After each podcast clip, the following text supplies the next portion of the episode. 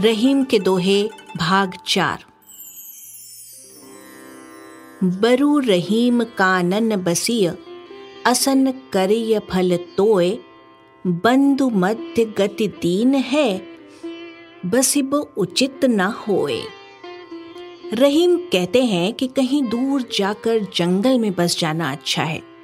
जंगली फल फूल खाकर जीवन यापन कर लेना अच्छा है, पर अपने उन हित मित्रों या सगे संबंधियों के बीच धनहीन होकर रहना किसी भी तरह से ठीक नहीं है, जिनके बीच आपने कभी अच्छे दिनों में वैभवपूर्ण जीवन गुजारा हो। कहने का भाव है, सगे संबंधी सिर्फ़ कहने के लिए अपने होते हैं। वे जैसे अच्छे दिनों को देखकर ईर्ष्या करते हैं, वैसे ही बुरे दिनों में आपका मज़ाक भी बनाते हैं। उनसे दूर रहना ही ठीक है। बसी कुसंग चाहत कुशल यह रहीम जी सोस महिमा घटी समुद्र की, रावण बस्यो परोस। रहीम कहते हैं कि आप बसे तो कुसंग में हैं और अपने कुशल भी चाहते हैं, भला ये कैसे संभव हो सकता है? कुसंग की संगति में आप कितना भी चाह लें, किंतु सुखी नहीं रह सकते। दुराचारी रावण समुद्र के पड़ोस में आ बसा। अंजाम ये हुआ कि समुद्र को अपने ही ऊपर पत्थरों का पुल बनवाना पड़ गया।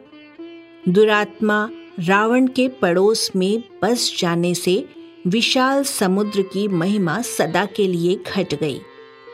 कहने का भाव है जैसा पड़ोस होगा, वैसा ही फल मिलेगा और आपको भी उसके साथ साथ दुर्गति सहनी पड़ेगी। गलत संगति से दूर रहने की ही कोशिश करें। भजाओ तो काको, मैं भजाऊं, तजाओ तो काको आन। भजन तजन से बिलग है ते ही रहीम तू जान। रहीम कहते हैं कि मैं भजन करूँ तो किसका भजन करूँ? प्रभु तो मुझमें समाया हुआ है। जो पहले से ही हृदय में है, उसके लिए क्या भजन करना? मैं कर्म के रूप में प्रभु को हमेशा भजता रहता हूँ।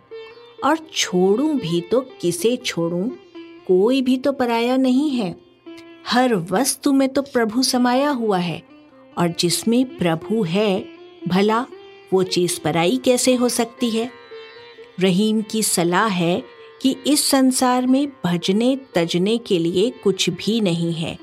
ये सब धर्म के ठेकेदारों का बनाया हुआ फेरा है। कहने का भाव है, तुम्हें न तो किसी का भजन करने की ज़रूरत है और न ही तजने की। ईश्वर अंश, ये पूरी दुनिया है। बस इससे प्यार करो, सबके भले की सोचो।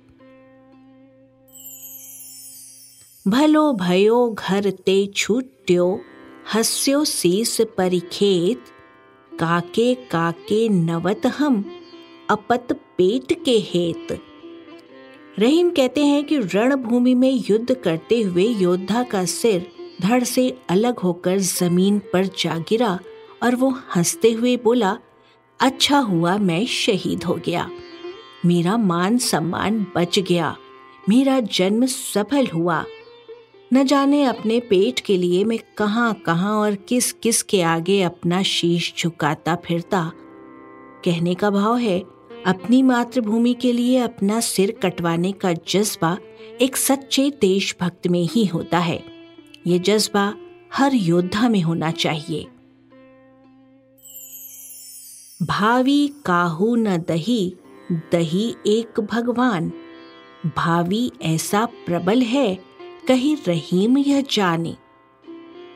रहीम कहते हैं कि भावी यानी होनी ने अपनी आग से किसे नहीं जलाया है। भावी बहुत ही प्रबल है। इसने तो भगवान राम को भी नहीं छोड़ा। वो शक्तिशाली है, ये भावी। इसके आगे इंसान बेबस हो जाता है। कहने का भाव है, आप भी इस बात की गांठ बाँध लें। आपका भी इसके आगे कोई ज़ोर नहीं चलने वाला। जो भाग्य में लिखा है, वो होना ही है। तो फिर क्यों ना आप हंसकर कठिन समय को गुजारें? होनी होकर ही रहेगी। उसे आप अपनी चतुराई से बदल नहीं सकते। आपका सारा प्रयास विफल होगा।